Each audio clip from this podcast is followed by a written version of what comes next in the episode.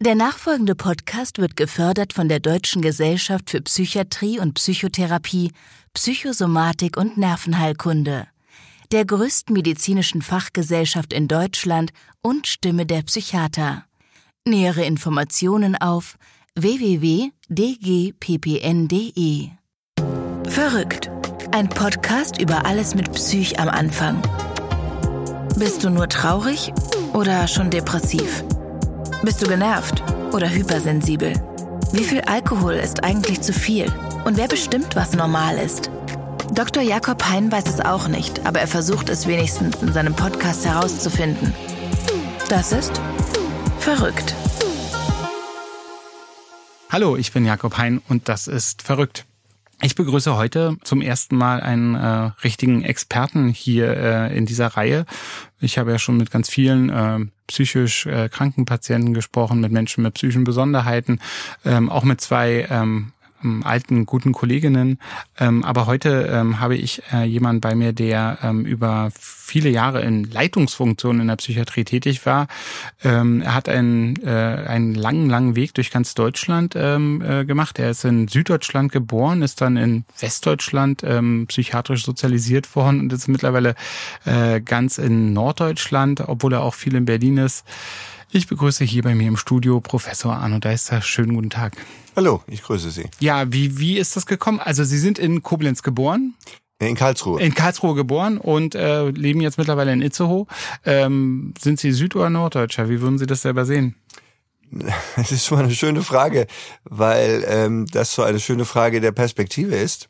Als ich ähm, vorher gearbeitet habe, vor Schleswig-Holstein, war ich in Bonn. Und wenn ich mich im Norden vorgestellt hatte, hieß es immer, Sie kommen aus Süddeutschland. Und wenn ich mich im Süden vorgestellt habe, hieß es, Sie kommen ja aus Norddeutschland. Ja. Äh, absolut relativ. Äh, Im Moment fühle ich mich als Norddeutscher, weil ich das einfach mag. Das gefällt mir dort. Also war jetzt nicht so, dass Sie, dass das der, der einzige interessante Job war, damals in Itzehoe, wo Sie heute sind, und Sie gesagt haben, gut, dann gehe ich halt dahin, obwohl ich viel, viel lieber ähm, hier im, im, im Rheinland bleiben würde, sondern das, Sie fanden das auch eine schöne Sache. Na, ich fand das eine schöne Sache. Ich konnte es mir tatsächlich aussuchen, weil ich äh, verschiedene Möglichkeiten hatte.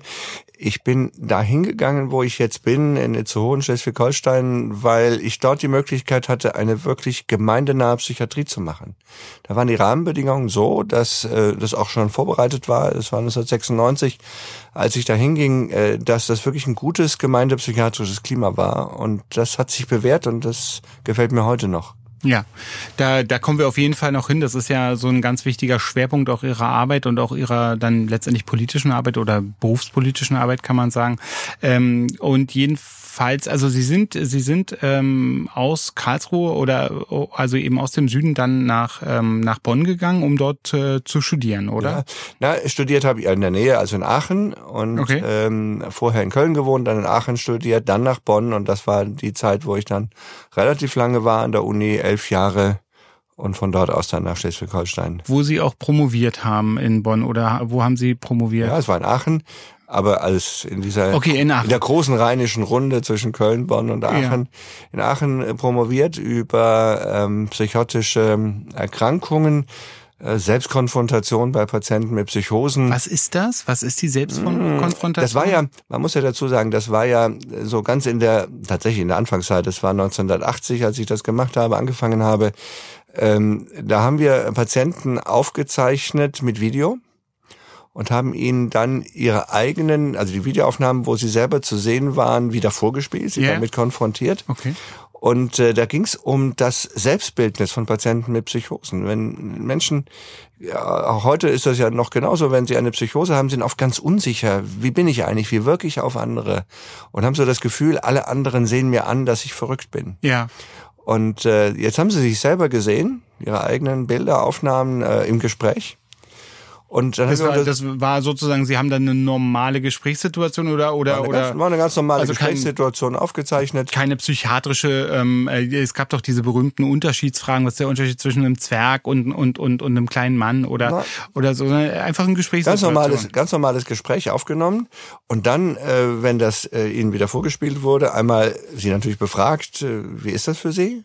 Würden Sie würden Sie sich als verrückt, ich sage es jetzt mal ganz bewusst so, als psychisch krank wahrnehmen, wenn sie sich im Bus sehen würden und nichts über sich wüssten. Ja, klar. Das war so das eine. Dann gab es noch so ein paar Messungen, wohin gucken eigentlich die Patienten dann, wenn sie sich selber angucken. Ja, Aber das Entscheidende war eigentlich so der subjektive Aspekt, wie wirke ich auf mich, um daraus zu schließen, wie wirke ich eigentlich auf andere. Und äh, wie sind Sie zu dem Thema gekommen? Wie ist das Thema zu Ihnen gekommen? Also war das einfach der, der Lehrstuhl in Aachen, der da so etwas in der Richtung gemacht hat? Oder erzählen Sie mal? Mm, also äh, vielleicht sage ich das an der Stelle, vielleicht kommen wir ja noch mal das ein oder andere Mal drauf. Also ich finde, eigentlich in meinem ganzen Berufsleben waren ähm, Patienten, Menschen mit schizophrenen Erkrankungen, mit psychotischen Erkrankungen das, was mich am meisten fasziniert hat.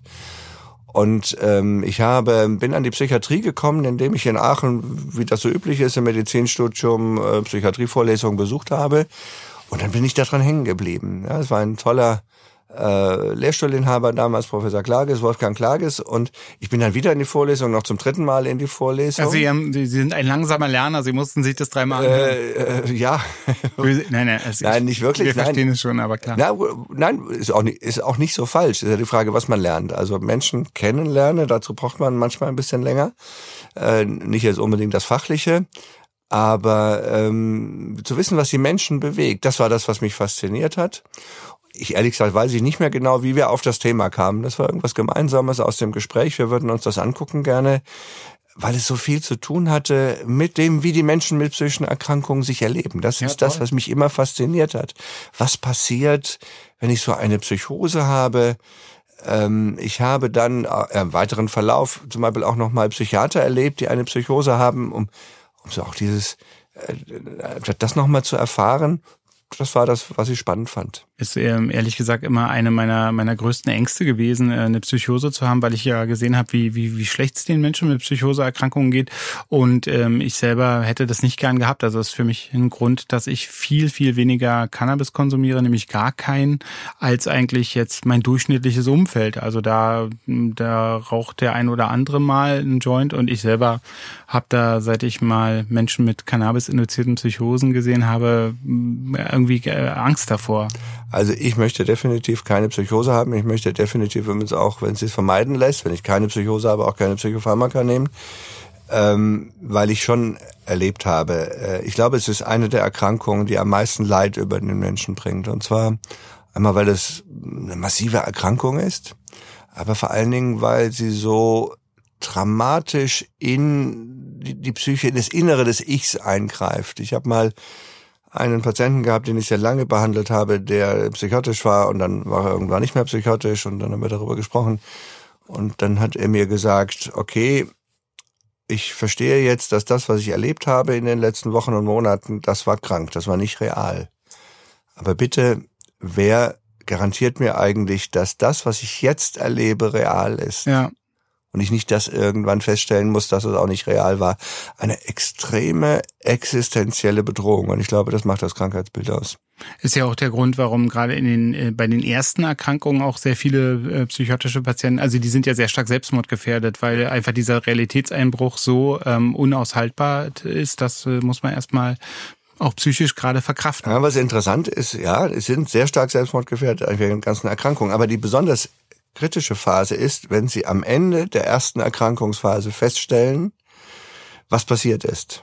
Vielleicht auch feststellen, dass sie nicht einfach so schnell wieder gesund werden, aber dieses Realisieren, ja, dass sie etwas verloren haben, was zum Menschen gehört, das Bewusstsein über einen selbst, über äh, welche Gedanken sind richtig und welche sind falsch, das ist dann eine Situation, die wohl kaum, oft kaum auszuhalten ist. Also Sie waren dann eben sozusagen jemand, der als Student oder dann eben als Assistenzarzt sozusagen Psychiatrie nah war und dann irgendwie in der Psychiatrie war? Ich wollte gar nicht Psychiatrie machen. Sondern? Ich wollte innere Medizin machen. Okay.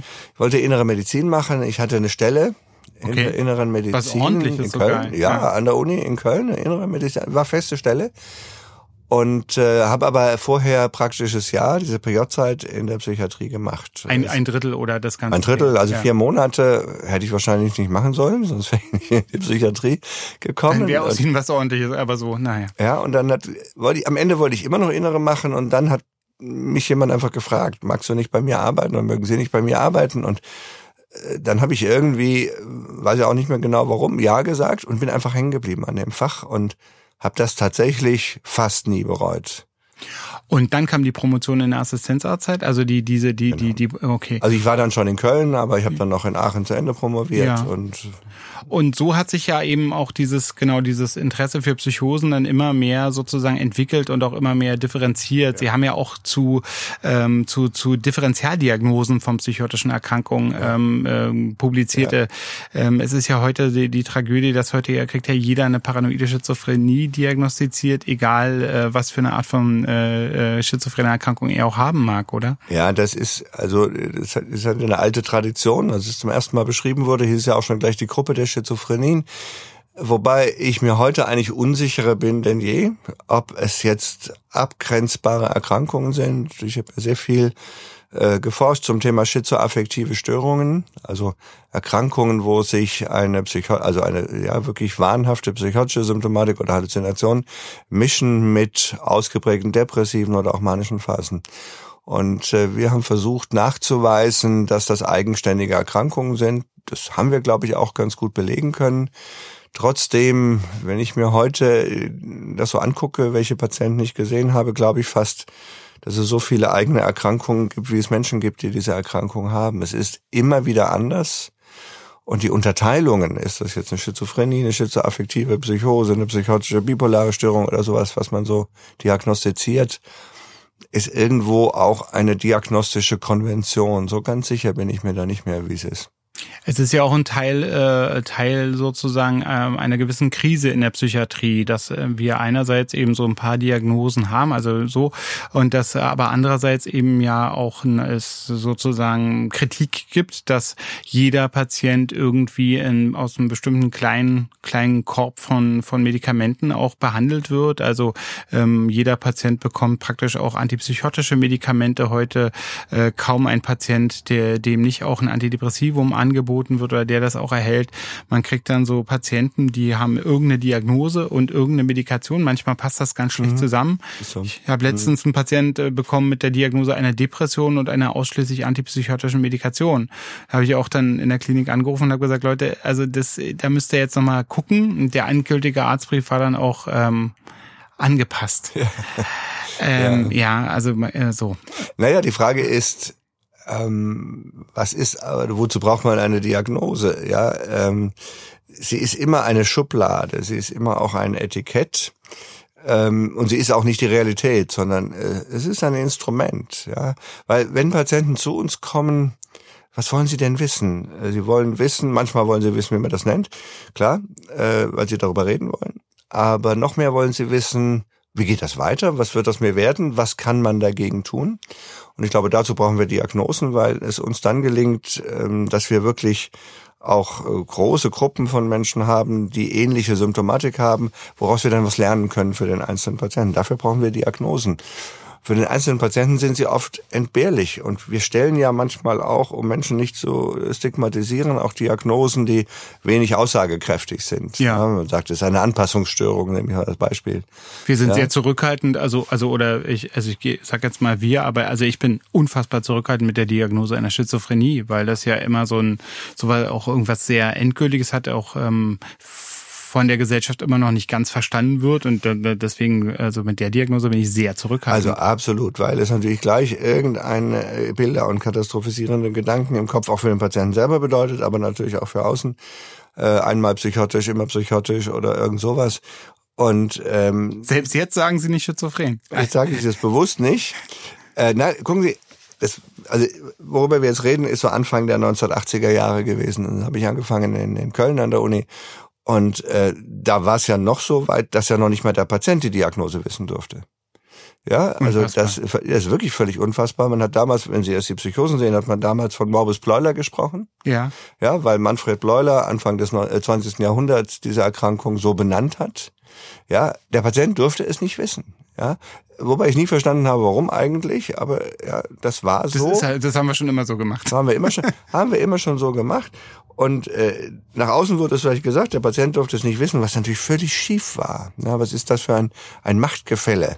Ja, wenn Unfassbar. Die, die Familie etwas weiß, was der Patient selber nicht weiß, der die Erkrankung hat. Ja. Das wollte ich gerade fragen. Also sozusagen der, die, die Ehefrau durfte es wissen, aber der Patient, der, der die Ehefrau hat man dann beiseite genommen ja. ja und hat ihr sozusagen unter dem Siegel der Verschwiegenheit gesagt, es ist übrigens auch eine Schizophrenie, so nennt man ja. das. Und ähm, und der Patient durfte es nicht wissen, ja. Und das steht natürlich für viel mehr als nur für welche Diagnose hat jemand, sondern welche Vorstellung haben wir eigentlich von einem Patienten und von dem Menschen, der so eine Erkrankung hat. Und, und man darf auch, äh, also meine Kinder denken, dass, äh, dass sozusagen in den 80er Jahren das Internet besonders langsam war. Äh, die Wahrheit ist ja, es gab in den 80er Jahren kein Internet. Das heißt, äh, wenn man das dann der Ehefrau gesagt hat, was hat die damit gemacht? Ja, also die konnte dann vielleicht in die städtische Bücherei gehen und äh, gucken, ob sie ein Buch über Psychosen findet. Genau so. Äh, also das wäre sogar noch ganz gut. Äh, und dann hat man ihr aber vielleicht in der städtischen Bücherei irgendwelche Bücher gezeigt. Ich nenne die gerne so, so Kochbücher Kochbücher, wo also so man, man mache, man nehme, ja, wo sie es immer noch nicht wusste, es gab noch was viel Schlimmeres. Ähm, wenn jetzt die Angehörige zum Beispiel die Mutter war, was ja auch häufig der Fall war, junge Männer, die erkrankt sind, dann ist sie ganz schnell, wenn sie irgendwo nur was gelesen hat, auf den Begriff der schizophrenogenen Mutter gekommen. Um Gottes Willen. Ja? Okay. Steht heute noch in einigen Lehrbüchern. Mhm. Eine Mutter, die. Können wir da nichts dagegen machen, lieber Professor Deister? Doch, selber anschreiben, das haben wir ja gemacht. Ich, genau. Kann ich sehr empfehlen von Müller, Laux und Deister. Ähm, ein schönes Lehrbuch habe ich äh, gerne mitgelernt. Das freut mich natürlich sehr, dass Sie das sagen, weil das ist alles mit Bildern.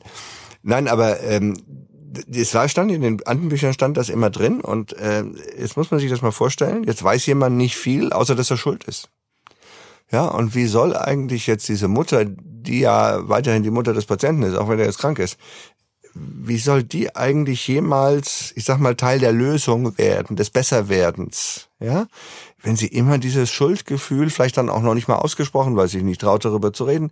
Man ja, kann sie soll ja auch nicht. Also sie hat ja im Vertrauen, also sie hat ja anvertraut genau. bekommen von einem Arzt. Also deswegen kann man es auch nicht aufklären. Ja. Hm. Äh, und wie sollte die jetzt jemals äh, helfen können, sich helfen können, aber vor allen Dingen den Patienten helfen können, wenn sie meint, sie ist schuld? Ja, ich hatte mal ähm, ähm, drei nette Doktorandinnen, die haben sich ähm, angeguckt, die Darstellung von psychisch Kranken im Tatort der 1970er, 80er und 90er Jahre. Und da gibt es ja auch ein sehr, also die, die sozusagen der das Ergebnis war recht eindeutig, ja. Also die psychisch Kranken ähm, sind alle krank, immer krank. Es gibt keine Hilfe für sie. Äh, wenn Psychiater, dann sind die selber viel verrückter als jeder psychisch Kranke und äh, und die sind gefährlich. Die ja. begehen sehr viel Straftaten. Ganz ehrlich, so furchtbar viel anders ist es heute auch nicht. Nein. Ja, und die, die Darstellung im Tatort ist nicht anders. Nein, nein, auf keinen noch, Fall. Ist, nein, die, die Darstellung ist noch weil sie weil es ist Milliarden von Meilen an der Realität vorbei.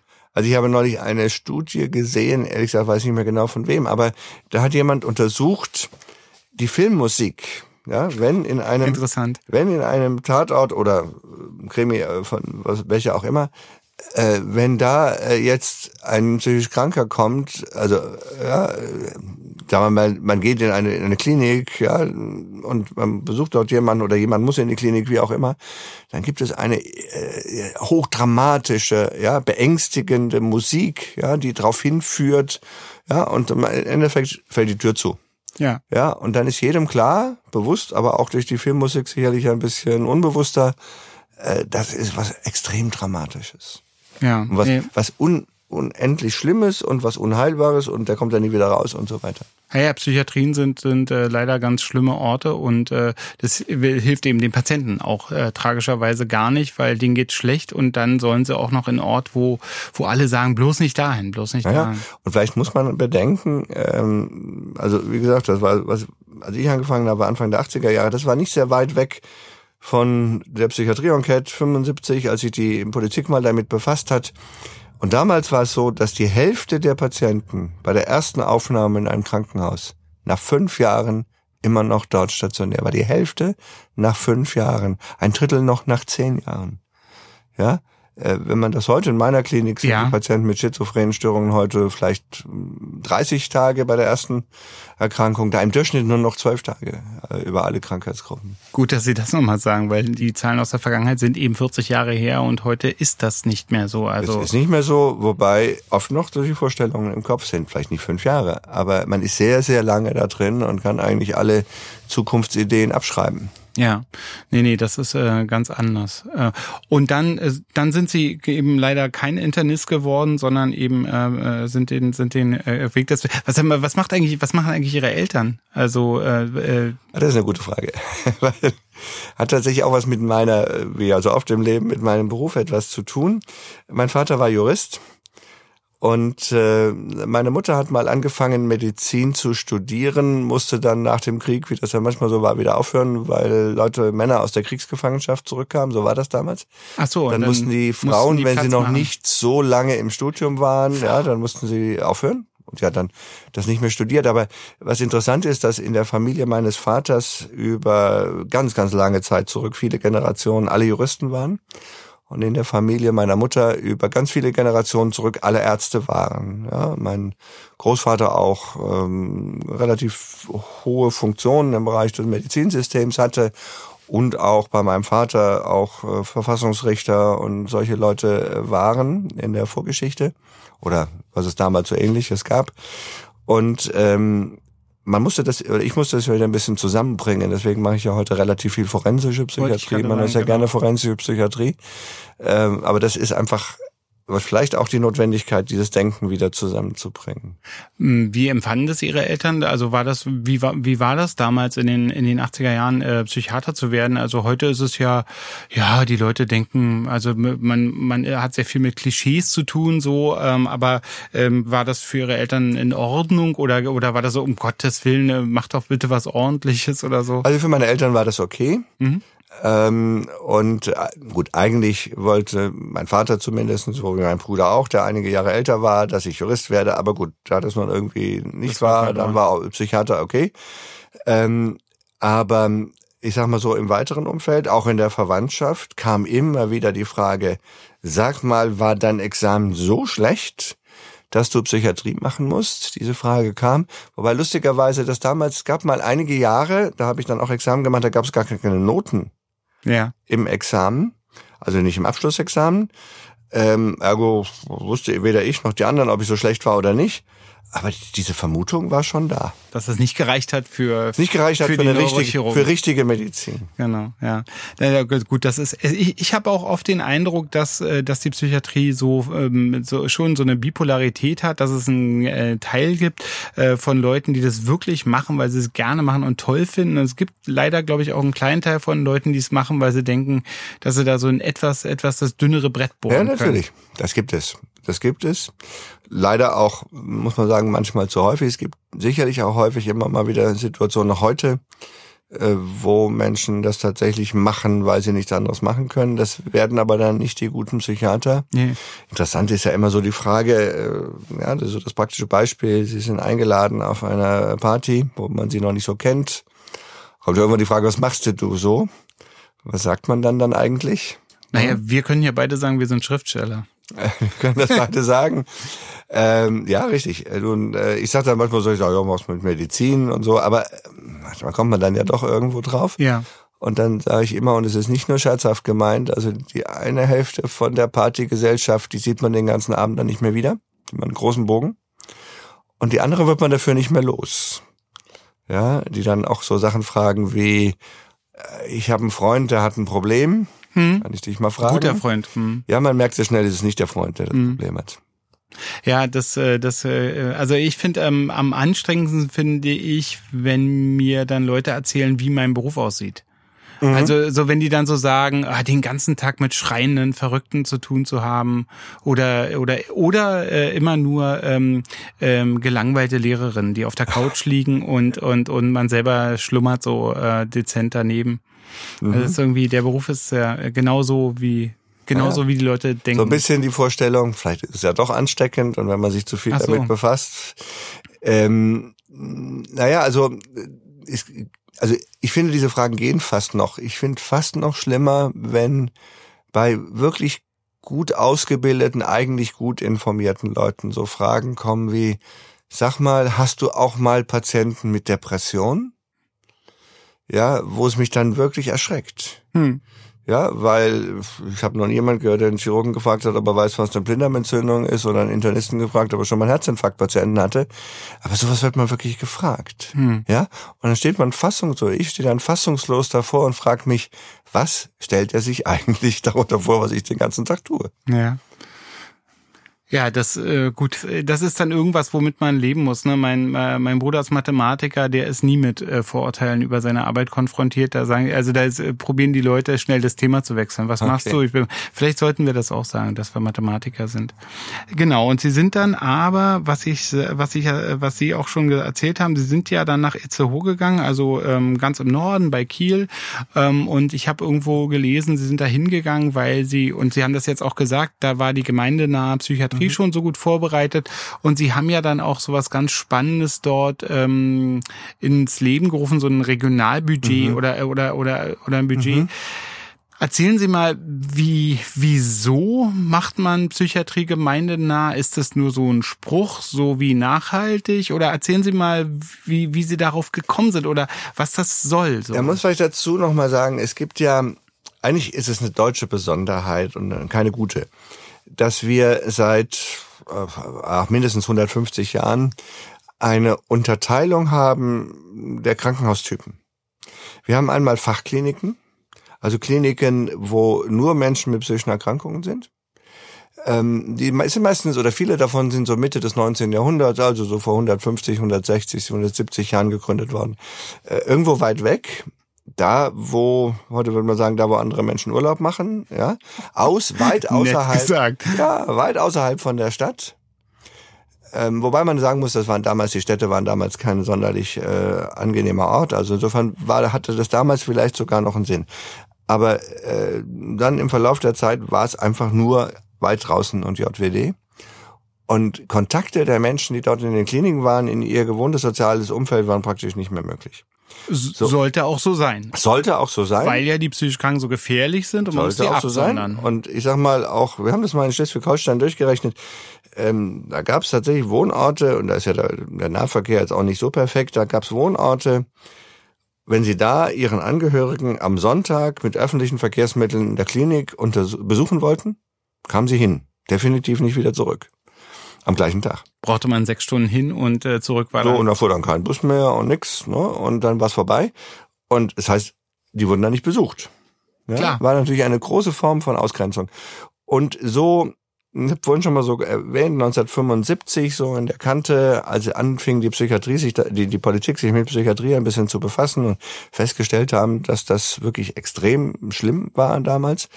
Da hat man dann angefangen zu sagen, wir wollen, dass Menschen mit einer psychischen Erkrankung im gleichen Krankenhaus behandelt werden wie Menschen ohne, also mit irgendwas anderem. Mit Lungenerkrankung. Mit einer normalen, so. normalen, Anführungsstrichen, körperlichen Erkrankung.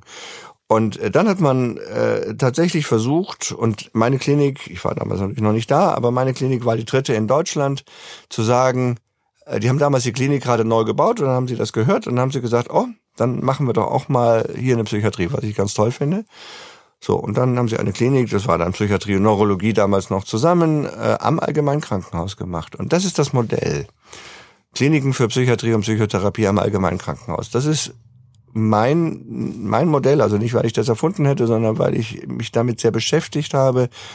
Inzwischen gibt es etwa 240 solche Kliniken in Deutschland, ja, wo also Menschen ja, in der gleichen Klinik, die Klinik durch die gleiche Tür betreten. Das war immer der Begriff, ja. wie alle anderen auch. Und ähm, als ich nach Itzehoe kam, hatten die schon eine 20-jährige Tradition. Psychiatrie in der Stadt. Durch die gleiche Tür. Ein bisschen am Rande der Stadt, aber anderthalb Kilometer in die Stadt durch die gleiche Tür. Und das war das Modell, äh, was ich gesucht habe und was mir gefallen hat und was dazu geführt hat, dass ich dann auch dahin wollte und dann auch die Chance hatte, dahin zu gehen. So, und äh, weil Sie jetzt gefragt haben nach diesem regionalen Budget. Ähm, wir haben dann einfach mal irgendwann, das war eigentlich nur für uns, überlegt, ähm, was können wir eigentlich tun, um das noch ein bisschen einfach besser hinzukriegen. Und es ist ja so, dass viele Dinge, die man tut, sind abhängig von Finanzierung. Und die Strukturen im um Deutschen... Nicht, um nicht zu sagen alles. Alles. Danke, dass Sie es sagen. Ich würde es sonst auch sagen.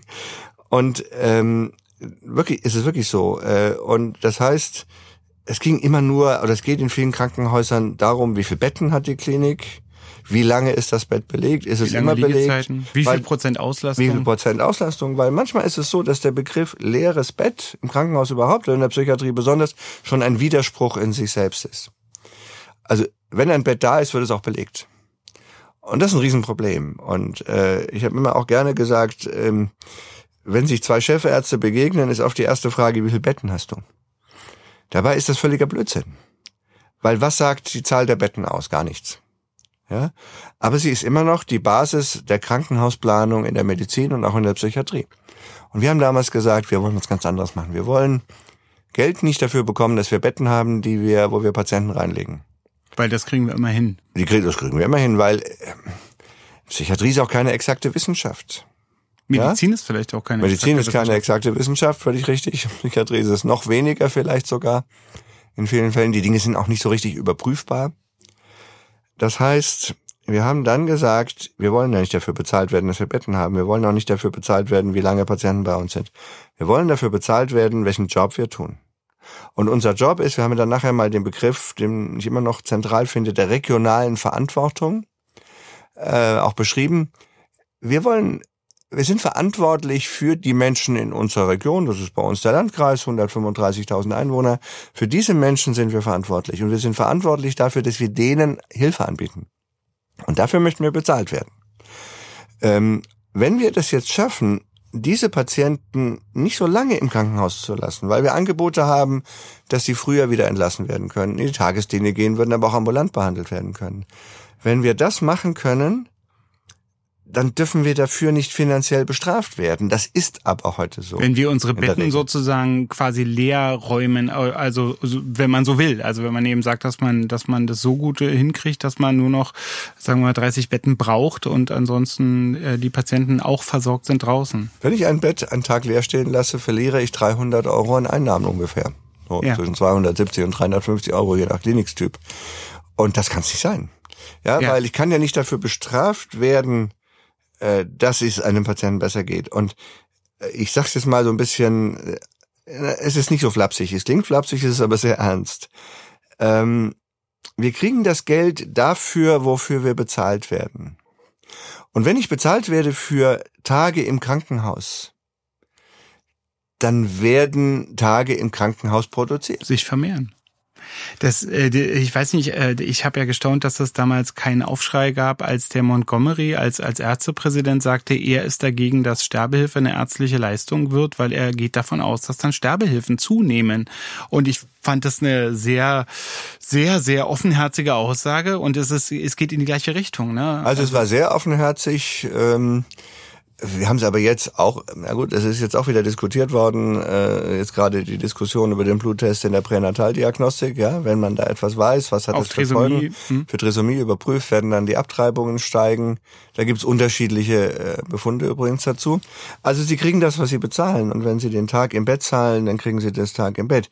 Dann hat man ja in der Medizin diese Fallpauschalen eingeführt, die DRGs, die, ja, ähm, da bezahlt man dann Fälle. Fälle ist überhaupt ein grauenhaftes Wort, also eine Krankenhausbehandlungsepisode. Und wenn ich die bezahle, dann kriege ich mehr davon. Und genau das ist passiert. Genau das ist passiert. Wir haben mehr Fälle. Und jetzt kommt die es Frage. Gibt, es gibt Kliniken, äh, die, äh, deren genauen Ort ich jetzt natürlich nicht mehr erinnere, die haben dann DRG-Oberärzte abgestellt. Da gab es dann, da gab's dann Oberärzte, die nicht mehr äh, das machten, was sie konnten, nämlich mit Patienten, also Patienten behandeln, sondern die sich dann im Büro eingeschlossen haben und, und DRGs das gibt optimiert in haben. ganz vielen Kliniken. Und das Aber es ist doch grauenvoll. Ja, natürlich ist das grauenvoll. Ist doch, ist doch der absolute Horror. Die, die, die, das waren teilweise, also sind es fähige Leute, die, die super, äh, ähm, keine Ahnung, EKGs schreiben können, Patienten helfen können. Stattdessen sitzen die und, und optimieren Papier. mein Begriff dazu ist Misstrauensaufwand. Ja. Ja, wie viel Geld, und es ist viel Geld, es ist sehr viel Geld, geben wir in der Medizin aus, um uns gegenseitig zu kontrollieren? Ja. Völlig unnütz. Ja, vor allen Dingen, weil sich das ja gegenseitig hochschaukelt. Ja, Äh, ich gebe Geld aus, wenn ich kontrolliert werde. Die, die mich kontrollieren werden, müssen Geld ausgeben, um auf meine Tricks zu kommen, ja, weil ich kontrolliert werde. Und wir geben dann wieder und so weiter. Völliger Schwachsinn. Ähm, die Idee ist ja dann die, wenn ich das bezahl, wenn ich das bezahlt bekomme, oder nein, dass ich kriege, was ich bezahlt bekomme, so rum. Wenn ich das bekomme, was ich bezahlt be äh, mache, was ich bezahlt bekomme. Wie wär's denn eigentlich, wenn ich Gesundheit bezahlt bekäme? Es könnte doch glatt passieren, dass ich Gesundheit geliefert bekomme. Ja? Und das ist die Idee.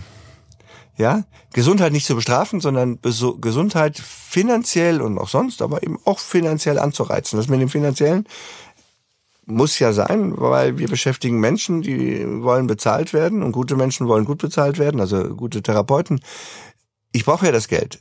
Aber ich will es nicht darüber haben, dass ich die Krankheit äh, irgendwie verlängere, sondern darüber, dass ich Gesundheit schaffe. Und das ist die Idee, diese beiden Dinge voneinander zu lösen. Das Geld muss ich vom Bett lösen. Das war so einer unserer ja, Sprüche. Okay. Dann wird es eben schwierig sozusagen, wie man es eben macht. Also der, sozusagen der Kranke ist ja ähm, erkennbar und klar und der ist jetzt eben sehr schwer krank und der muss eben ähm, im Krankenhaus versorgt werden und der braucht Medikamente und Pflege. Das ist irgendwie ja leicht zu leicht darzustellen, während eben die Gesundheit eben immer so unheimlich schwer darzustellen ist und und und dann eben natürlich die Skeptiker sagen, ja, ähm, ihr wollt ja Geld für gar nichts. Also so, ne? Also ihr wollt am liebsten einfach nur Ge Geld haben und, und wollt euch dann einen schönen Tag bei euch in, in, ja, in Zoho machen. Ja, das sagen die auch. Das haben wir auch intensiv diskutiert. Ähm, nur, wenn man das jetzt weiterdenkt, muss man etwas machen. Also was passiert in der normalen Wirtschaft? Ja? Was passiert, wenn Sie ein Produkt haben und das Produkt soll möglichst gut sein? Dann machen Sie den Menschen, der das Produkt herstellt, ein Stück haftbar dafür, wenn das Projekt, Produkt nicht gut ist. Mhm. Also Gewährleistung, Garantie oder wie man das nennen will. Und das kann man auch im Gesundheitswesen machen. Man kann sagen, ich weiß auch nicht, was Gesundheit ist. Aber ihr entlasst den Patienten. Und wenn der jetzt wiederkommt innerhalb einer kurzen Frist, nicht irgendwann, irgendwann, das, das, aber wenn er innerhalb einer kurzen Frist wiederkommt, dann kriegt er dafür kein neues Geld. Sondern dann müsst ihr weil ihr dann ja die Aufgabe noch nicht zu Ende gebracht habt, offensichtlich mit dem Geld, was ihr in dieser Pauschale bekommt, zurechtkommen. Und damit setzen sie einen Anreiz, den Patienten genau richtig zu behandeln. Wenn Sie nämlich mit den Krankenkassen reden, dann sagen die, ja, wir müssen doch gucken, dass Sie die Patienten nicht so lange liegen lassen. Ja. Okay? Warum sollten wir das tun? Wir kriegen ja nicht mehr Geld, wenn er länger liegt. Und dann kommt sofort, und das muss ich einfach nochmal an der Stelle sagen, dann kommt sofort der andere Satz andersherum. Okay, da müssen wir gucken, dass Sie die nicht so schnell wieder entlassen. Ja. Aber da kommt auch die Frage, warum sollte ich das tun? Wenn ich ihn schnell entlasse, zu schnell entlasse, also schnell ist ja okay, aber zu schnell wäre nicht okay. Ja, dass er also dann nach Hause geht und er braucht aber eigentlich noch die Behandlung, dann wird er nicht von selbst gesund werden und er wird wiederkommen. Und dann wird er wiederkommen, dann wird er wahrscheinlich schwerer krank sein. Und dann muss ich ihn behandeln, ohne dass ich erneut Geld dafür bekomme. Also werde ich versuchen, ihn zum genau richtigen Zeitpunkt zu entlassen. Okay. Nicht zu früh und nicht zu spät. Klingt, ich weiß, es klingt komplex. Naja, aber ist es ja auch, aber, aber genau, aber Gesundheit und Krankheit, also jetzt gerade auch psychische Gesundheit sind ja auch komplex. Also das ist ja schon okay. Also ähm, Allerdings muss man sagen, ähm, dass dieses Modell sich sehr, also dass die Krank Krankenkassen oder jetzt jedenfalls das deutsche Gesundheitssystem hat es jetzt nicht begeistert übernommen oder es verbreitet sich nicht in Feuereile oder so. Nein, nicht in der Feuereile, das ist richtig. Na, es gibt im Moment etwa 20 Regionen in Deutschland, die alle zusammen etwa sieben Millionen Einwohner haben. Das sind nur acht, neun Prozent der Einwohner in Deutschland. Nein, das ist nicht viel, aber es ist auch nicht wenig. Das ist schon eine ganze Menge. Mal gucken. Aber im Moment es gibt Klima, Widerstände. Das, das Klima das ist nicht sehr günstig, günstig dafür. Ja, das gesundheitspolitische Klima ist nicht sehr günstig in die Richtung. Ja. Woran denken Sie, liegt das? Oder welche Faktoren im, im gesundheitspolitischen Klima hm, sehen Sie da im Moment als so, was steht da im, was sind hm. die Hauptkräfte, die dagegen stehen oder wirken? Also ich glaube, wir sind im Moment an einer Zeitenwende in der Gesundheitspolitik. Wir hängen noch sehr am Alten, ahnen aber, dass es so nicht weitergeht und haben Angst vor dem Neuen und trauen uns noch nicht. Ähm, das System, was wir haben, ist ja noch sehr, um mal diesen Begriff zu nehmen, auch wenn er so ein Fachbegriff ist, sehr fragmentiert, sehr mhm. unterteilt. Sehr zerbrochen. In, zerbrochen in äh, stationären ambulant, aber dann beim stationären gibt es nochmal 25 andere Unterteilungen, beim ambulanten auch. Für den Patienten bedeutet das, dass wenn er sich durch das System bewegt, er jedes Mal wieder neue Menschen kennenlernt, ein neues Team sieht, immer seine Geschichte wieder von vorne erzählen muss. Es gibt in jedem Fall einen Bruch in der Behandlung. Und manchmal, Ganz abgesehen davon, dass die Patienten das hassen. Exakt das. Also jetzt mal unabhängig vom, also auch vom, vom fachlichen Verlust, den, den, den, den, den das theoretische Gesundheitssystem hat. Die Patienten sind so erschöpft davon, jetzt an der Uniklinik zum Beispiel jedes Quartal einen neuen Arzt zu sehen. Das ist für die echt nicht so schön. Ja, ja absolut. Und weil er das hasst, sind die Brüche nicht einfach nur Brüche, sind oft Abbrüche. Richtig. Wir verlieren ganz viele Patienten aus der Behandlung an dieser Stelle. Die machen das irgendwann nicht mehr mit. Und man kann sie nicht nach, also man kann sie nicht, äh, wie sagt man, man kann sie nicht verübeln. So, das Nein, äh, würde würde mich auch so anstrengen, jedes Mal die schwierigsten Details meiner Biografie immer irgendjemandem anders neu erzählen zu müssen. Ich glaube, das kennt jeder von sich und wir wissen, dass wir das ändern müssen. Das Problem ist, wir haben die neuen Instrumente noch nicht, ähm, weil sie politisch noch nicht gewollt werden.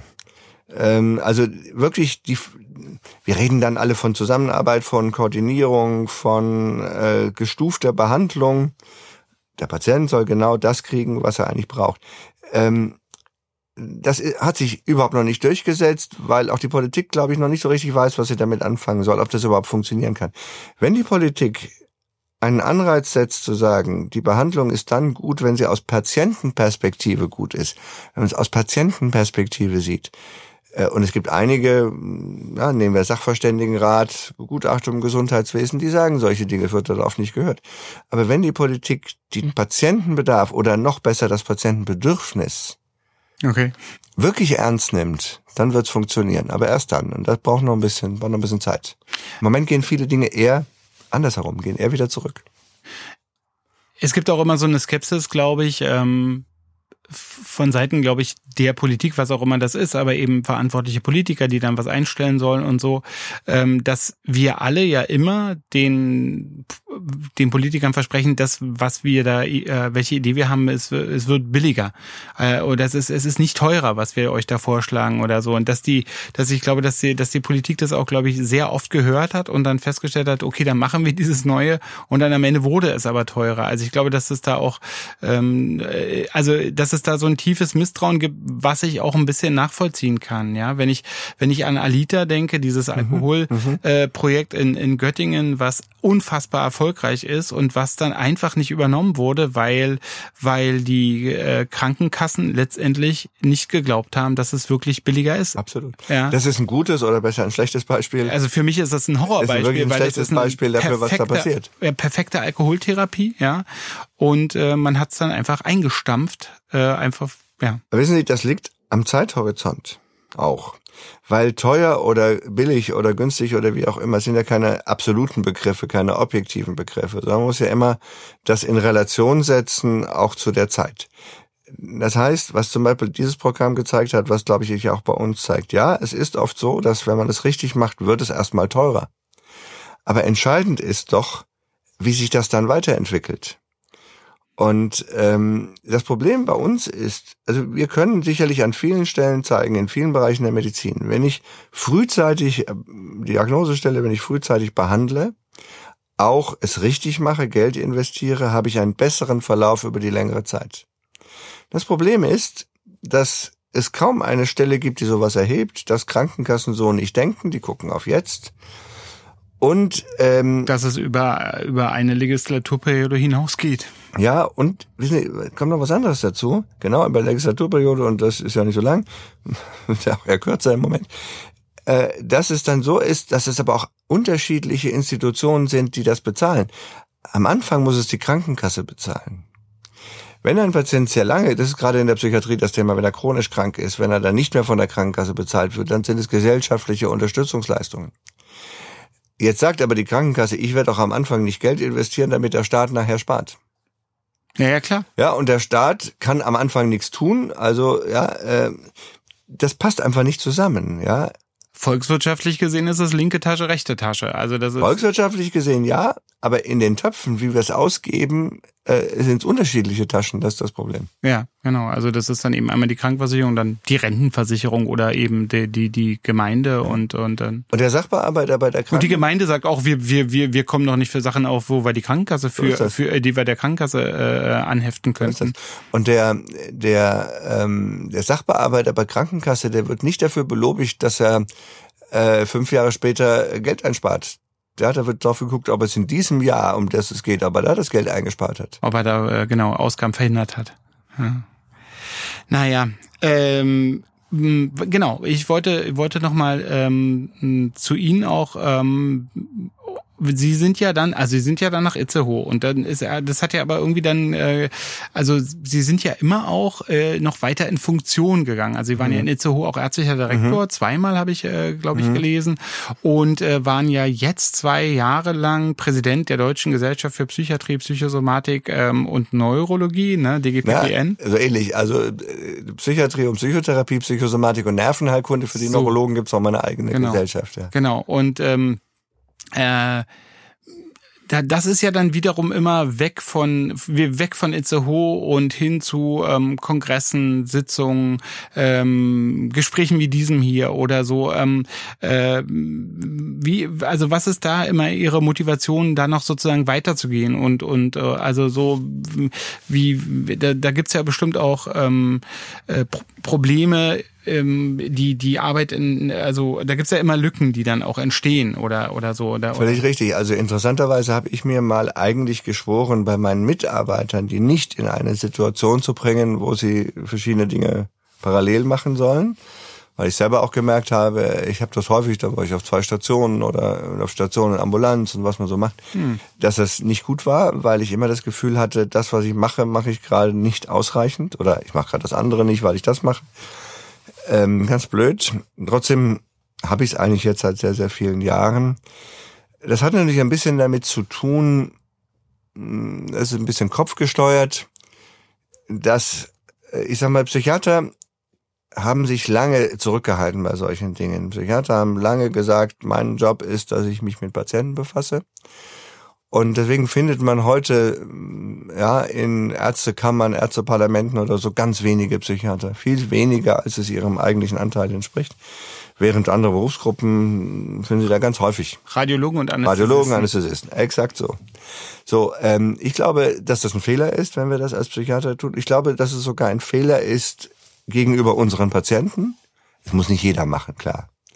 Aber es müssen einige machen weil wenn man das nicht macht, dann kann man die Rahmenbedingungen nicht gestalten.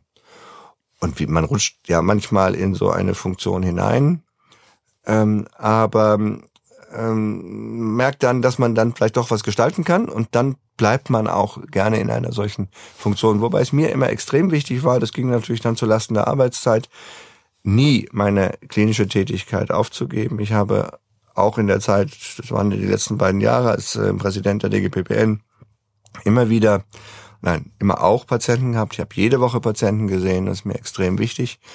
Und weil sonst hätte ich diesen anderen Job nicht machen können. Ich habe meine langfristigen Patienten, aber auch immer wieder neue Patienten gesehen.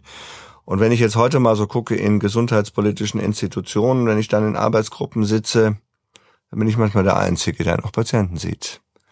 Aber das ist wichtig und es ist gut. Und ich habe es oft erlebt, dass ich den ganzen Tag in irgendwelchen Sitzungen war, nachmittags um vier wieder in meiner Sprechstunde war, die aber dann angesetzt war und ich eigentlich dachte, nee, jetzt möchte ich eigentlich gerne nach Hause gehen, aber die Sprechstunde war ja nun da. Ja. Und dass ich mich am Ende der Sprechstunde besser gefühlt habe als vorher. Ja. Naja, man muss, man muss dann auch ein gewisses Sitzungstalent entwickeln. Ne? Also das ist ja dann nochmal so ein eigenes, wie soll man sagen, so ein eigenes äh, Set von Kompetenzen und Fähigkeiten. Ähm, also so, so jede Sitzung hat ja dann auch so eine eigene Dynamik, ist ja wie so ein, wie so ein großes Spiel eigentlich auch so. Also und ist äh, manchmal ziemlich schwierig. Ja, also das, ja, weil, ja, da knallen natürlich auch riesige Egos aufeinander. Ja, ja, ja. Wobei, gut, damit kann man als Psychiater vielleicht noch einigermaßen umgehen. Äh, ich finde es immer schwierig, wenn sich dann diese Themen verbürokratisieren und äh, völlig sich loslösen von den Patienten, um die es eigentlich geht. Und dazu neigt unser Gesundheitswesen sehr und auch unsere Gesundheitsverwaltung neigt sehr dazu. Ja, naja, ich finde auch, das hat sich auch insofern gewandelt. Also ich habe hab so überlegt, also als ich angefangen habe, also ähm, Anfang der 90er Jahre, äh, glaube ich, gab es noch einen Chefbuchhalter oder so einen Buchhalter im, im, in, zum Beispiel in der Charité. Ähm, und heute gibt's da äh, CFOs und Controller. Und der Chefbuchhalter, glaube ich, der Charité hat, er hat, äh, glaube ich, so ähm, gesagt, ich bin Chefbuchhalter der Charité, ich bin und ich äh, verdiene äh, so viel wie ein Oberarzt. Und dann mhm. hatte so, der hat, da hat so der Kreis mhm. gesagt, wow und toll. Ich glaube nicht, dass das so diese CFOs würden, glaube ich, für einen Oberarztgehalt ja, nicht, nicht aufstehen. Mehr, nichts mehr, nein, die nichts mehr tun und das ist natürlich schon der Hinweis und das ist ja im Moment ein ganz großes Thema auf die Frage der Ökonomisierung. Ja der, der Medizin, wobei Ökonomie in der Medizin ist normal, ist auch nichts Schlechtes dran, wir äh, müssen Geld verdienen und geben viel Geld aus. Nur wenn es, wenn Ökonomie anstelle von Patientenbezug steht und kommt, dann haben wir echt ein Problem. Ja, also wir hatten dann auch, äh, wir bekamen dann auch so, so äh, Bögen rein, wo dann Medikamentennamen standen, die wir zu viel verordnen oder deren Verordnung wir uns angucken mussten. Und das war rein aus ökonomischer Sicht. Also das interessierte die, die, das war, die haben auch immer so ganz so mit so mit diesem tödlichen Lächeln gesagt, dass sie das natürlich überhaupt nicht wissen, äh, wie, wie, wie und wofür diese Medikamente helfen. Sie fanden sie eben nur zu teuer und wir sollen die uns bitte nochmal genau angucken, die Medikamente. Ja, sehr merkwürdige Intervention. Na, also das ist es auch. Also wenn, ich sag mal, dass eine Beratung ist, ja, kann es ja meistens nicht schaden, weil es gibt ja manchmal auch tatsächlich, äh, aber wenn es der Maßstab wird, nachdem der Patient dann behandelt wird, dann haben wir echt ein Problem. Ja. Naja, es ist halt, ja, es ist halt schwierig, ne? Also so eine, so eine, so eine Beratung, sage ich mal, vom Vermieter, wie man bitte seine Wohnung zu benutzen hat. Also es war ja, da ist ja eine Power dahinter oder so. Und da wird ja auch gleich gesagt, aber wir, wenn wir jetzt über die Stellen, über den Stellenspiegel hier sprechen, dann müssen wir erstmal über diese, über dieses Medikamententableau hier sprechen. Also das, das war schon immer sehr, also ich habe es immer als eher hart empfunden oder auch so drastisch. Ja, und auch da verlieren, wir verlieren auch. Ich meine, die Psychiatrie ist im Moment ja ein Fach, wo sich die jungen Leute nicht gerade drum reißen. Hm. Wir haben immer das Problem, es ist ein bisschen unterschiedlich jetzt, ob Großstadt, ob es in Berlin ist oder in der Provinz ist. Aber ähm, wir verlieren natürlich mit so einem Denken Leute, ja, weil die sagen, in so einem System möchte ich nicht arbeiten. Ja, schade eigentlich. Ähm, ist ja eigentlich das, ähm, das beste Fach von allen. Aber das müssen wir, vielleicht, vielleicht sollten wir das nicht so propagieren, dann, dann, dann kommen zu viele Leute und wollen das machen.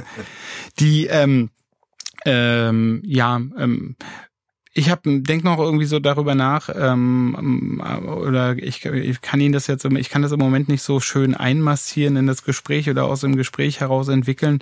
So ein Gedanke den ich ähm, der den ich immer interessant äh, fand und auch ähm, und und auch sehr wichtig fand in der Versorgung von psychisch Kranken. So dieser Gedanke dass man eben äh, vielen psychisch Kranken ähm, langzeitlich eigentlich besonders helfen muss, um ihnen die gleichen Chancen zu geben. Also so, so dieser Gedanke, dass es oft gar nicht darum geht, ich glaube, das geht für alle Kranken, aber bei, bei, bei, bei den psychisch Kranken, da sind ja auch sehr viele junge, chronisch kranke Menschen dabei, ähm, dass man die bevorzugen muss, um ihnen die gleiche Chance zu geben. Ja. Und wie man das sozusagen, ähm, ja, also wie, wie man das sozusagen dann auch in so eine Gemeinde oder so bringt, ja. Das also absolut, absolut. Ähm, es ist völlig richtig. Vor allen Dingen liegt das natürlich auch daran, wenn Sie ein Mensch mit einer äh, Herzerkrankung oder mit einer ähm, irgendwas chirurgischem, die können sich, die, die können sich auch selber ein ganzes Stück helfen. Ja, also wenn Sie jetzt eine, eine Gruppe von Menschen mit Herzerkrankungen nicht die Ressourcen, finanziellen oder gesundheitspolitischen Ressourcen zuordnen, die sie eigentlich brauchen, dann sagen die das. Menschen mit psychischen Erkrankungen, mit schweren psychischen Erkrankungen können das nicht. Die kämpfen nicht für sich selbst. Entweder weil sie Schwierigkeiten haben, sich zu vernetzen in der Gesellschaft oder wie ein depressiver Patient, vielleicht weil sie es ganz anders selbst wahrnehmen, was sie brauchen. Das heißt, es ist, die Psychiatrie ist immer neben der medizinischen Aufgabe auch ein soziales Fach. Ist immer ein soziales Fach. Äh, meine Klinik hat sich umbenannt, wir haben sie umbenannt vor jetzt acht Jahren. Äh, wir hießen Klinik für Psychiatrie, Psychotherapie, Psychosomatik, was man so hat. Wir haben uns umbenannt in Zentrum für psychosoziale Medizin, Sie hatten das vorhin auch gesagt äh, psychosoziale Medizin, weil ich glaube, es sind alle drei Aspekte sind wichtig. Wenn man guckt, wie das früher in den Leitlinien stand, früher stand in den Leitlinien, was ist Ziel der Behandlung? Dass die Symptome verschwinden. Punkt. Ja. Und ich sag mal, stand nicht da, aber war so, kostet es, was es wolle. Das heißt, auch mit Nebenwirkungen etc. Ja, ja. Heute steht da drin, Ziel der Behandlung ist eine möglichst weitgehende Reduktion der Symptome bei Erhaltung oder gegebenenfalls Wiederherstellung der Fähigkeit zur Teilhabe am Leben. Das ist der Punkt. Ganz wesentlicher Punkt. Fähigkeit zur Teilhabe am Leben. Und das ist viel, viel mehr, als man sich das so vorstellt, weil das ist zum Beispiel eine Aufgabe haben, eine sinnvolle Aufgabe haben. Es ist eine, eine ähm, bezahlte Aufgabe natürlich dann in ganz vielen Fällen auch zu haben. Äh, wenn Sie Patienten fragen, was ihnen wichtig ist. Das ist gesichert. Dann sagen die irgendwo auch möglichst wenig Nebenwirkungen, gut verträgliche Medikamente. Aber davor kommt immer eine Arbeit haben, ja, kommunizieren können in der Gesellschaft, eine Aufgabe eben noch mehr als eine Arbeit haben. Eine das ist der familiär und eine so, soziale Einbindung auch. Auf soziale Einbindung, Kontakte, ja, äh, das ist das, was für die meisten Patienten wirklich zählt. Ja, also insofern ist das auch wieder eine Veränderung ne, in die in, in die Patientensichtrichtung. Also wir wir Ärzte, also ähm, haben ja irgendwie ganz lange die die ähm, äh, zum Beispiel paranoiden Schizophrenie eben behandelt, indem wir möglichst viel Medikament gegeben haben, bis endlich die, äh, äh, die Halluzination ähm, aufhörten und dann äh, waren die Patienten behandelt. Und die, die hatten dann zwar ähm, totale Bewegungsunruhe und, und, so. und, und nesten ein, aber, der, aber die, wir hatten die optimal behandelt. Und, äh, und dann äh, zum Glück sind wir mal und dann und dann haben und dann haben wir uns gewundert, warum die ähm, acht Wochen später wiederkommen und die Medikamente selber abgesetzt hatten. Aber wir hätten die auch fragen können. Ja, Fragen ist, ähm, das ist oft so, dass man gerade auch wenn man äh, Medizinstudenten ausbildet, ist ja oft die Frage, wie kriege ich eigentlich raus, ähm, was der Patient hat. Und äh, manchmal kommen sie, dauert lange. Ich habe mal ein Institut für medizinische Psychologie geleitet, bis sie auf die naheliegende Frage Antwort kommen. Ich frage ihn. Ja, ja. Wie? Ja, kann man den auch fragen? Ja, ja. Oder so? Man, man darf auch nach, genau, man, nach, man darf eben auch nach Selbstmordabsichten Man darf fragen. auch nach Suizidalität fragen und muss nicht befürchten, dass der Patient dann sowas sagt, ach, das ist ja eine interessante Idee, könnte ich ja auch mal ausprobieren. Ja, ja. Die Patienten denken ja schon dran. Weil sie das gefragt haben, bringe ich mich jetzt um. Ja. Und das ist vielleicht nochmal ein Punkt, nicht vielleicht gerade an der Stelle nochmal sagen will, weil ähm, wir haben ja vorhin auch schon gesagt, äh, also die Politik geht ja mit den, mit den einzelnen ähm, Fachdisziplinen sehr unterschiedlich um. Wenn Sie ein Chirurg sind, müssen Sie keinem Politiker jemals erklären, was Sie den ganzen Tag machen. Wenn Sie Anästhesist sind, auch nicht und so weiter. Wenn Sie Psychiater sind, haben Sie auch da ein Problem, weil dann kriegen Sie oft gesagt, und zwar nicht nur vorsichtig, sondern sehr konkret und sehr klar, was macht ihr denn außer Kaffee trinken? Hm. Und vielleicht nochmal ein freundliches Lächeln für den Patienten. Es ist extrem schwer, der Politik deutlich zu machen, was Psychiatrie ausmacht. Und letztendlich haben wir auch lange überlegt und, und viel diskutiert. Äh, inzwischen sagen wir, was unser Fach ausmacht, ist Beziehung. Beziehungsgestaltung, therapeutische Beziehungsgestaltung. Ähm, da muss man zwar so ein bisschen dran arbeiten, dass denjenigen, sagen wir, den Politikern, denen man das sagt, das auch was wert ist. Ja, aber ich glaube, das ist genau der Weg ja. Und dann muss die Gesellschaft sich überlegen, ob sie das auch will, ja. Das ist eine gesellschaftliche Aufgabe, ob ihr Beziehung wichtig ist. Dem einzelnen Menschen ist das aber fast immer wichtig und das erlebt man, ja, braucht das auch. Aber Beziehung äh, fällt nicht vom Himmel und braucht auch ein bisschen Zeit und Zeit braucht dann Menschen, die diese Zeit haben. Blöderweise kosten die dann auch Geld. Ja, und schon sind sie wieder auf dieser Schiene. Wobei ich immer fand, im Krankenhaus war es immer so, dass die ähm, zum Beispiel die Chirurgen eben immer dachten, dass wir Psychiater nichts können und ein bisschen doof sind, aber wehe, der erste psychisch auffällige Patient kommt in die äh, Klinik für Chirurgie, dann, dann äh, waren die immer totale Fans von uns und haben dann sofort angerufen und haben gesagt, könnt ihr bitte sofort vorbeikommen.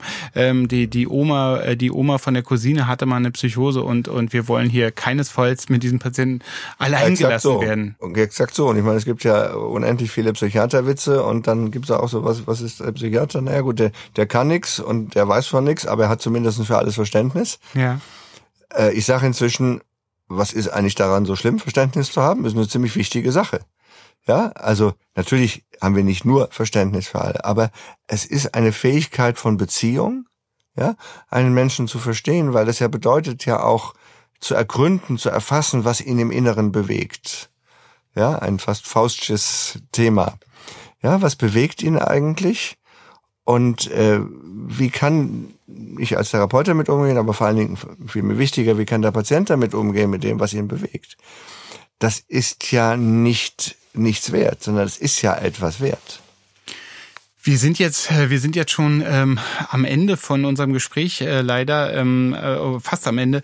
Ähm, wir haben eigentlich eine Rubrik, die ist natürlich für die für die Patienten gedacht, ähm, wo die Patienten äh, oder oder Menschen, die die selber nicht Psychiater sind, die die dürfen mir dann immer eine Frage stellen, die sie schon immer mal einem Psychiater stellen wollten. Das ist jetzt für sie ein bisschen ähm, äh, sinnarm, weil sie ja so viele Psychiater jeden Tag sprechen und äh, so ähm, haben sie ähm, haben sie was was ist denn die, die schrägste Frage, die Sie mal gestellt bekommen ähm, als äh, Psychiater so?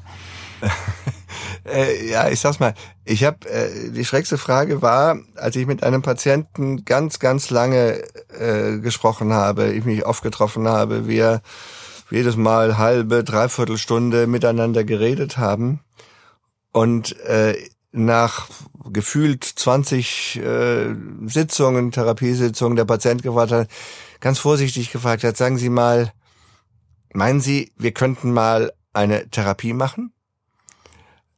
Da war ich doch sehr erschrocken. Ja. Sie haben aber gedacht, äh, ja, also das wäre schon möglich. Naja, äh, ich habe gesagt, wäre schon möglich, aber ich habe natürlich auch zurückgefragt, was meinen Sie eigentlich, was wir hier die ganze Zeit machen?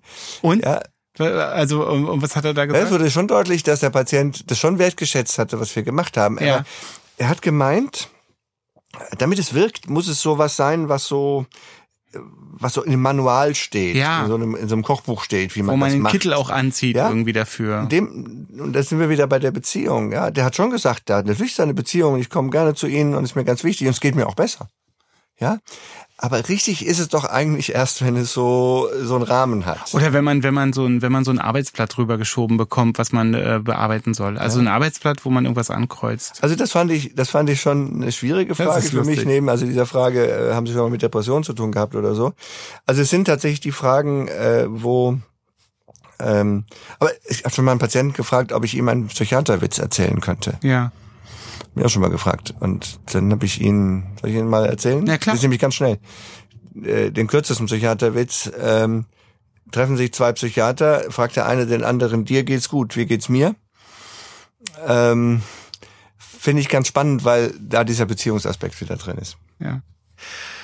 Äh, ja, ähm, äh, ganz herzlichen Dank. Ähm, wir ähm, haben gesprochen mit äh, Professor Arno Deister. Ähm, äh, guckt, äh, guckt es einfach auch selber nach. Er ist ähm, in vielen Funktionen, er hat viele Facharztausbildung und ähm, ähm, er ist außerdem eben auch Psychiater mit, äh, mit Leib und Seele und ähm, wir sind ganz dankbar, ähm, dass wir Sie heute hier haben durften. Vielen Dank. Mein Name ist Jakob Hein und das war verrückt.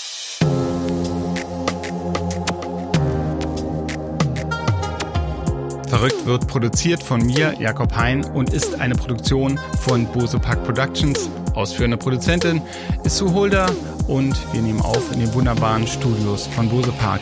Tschüss.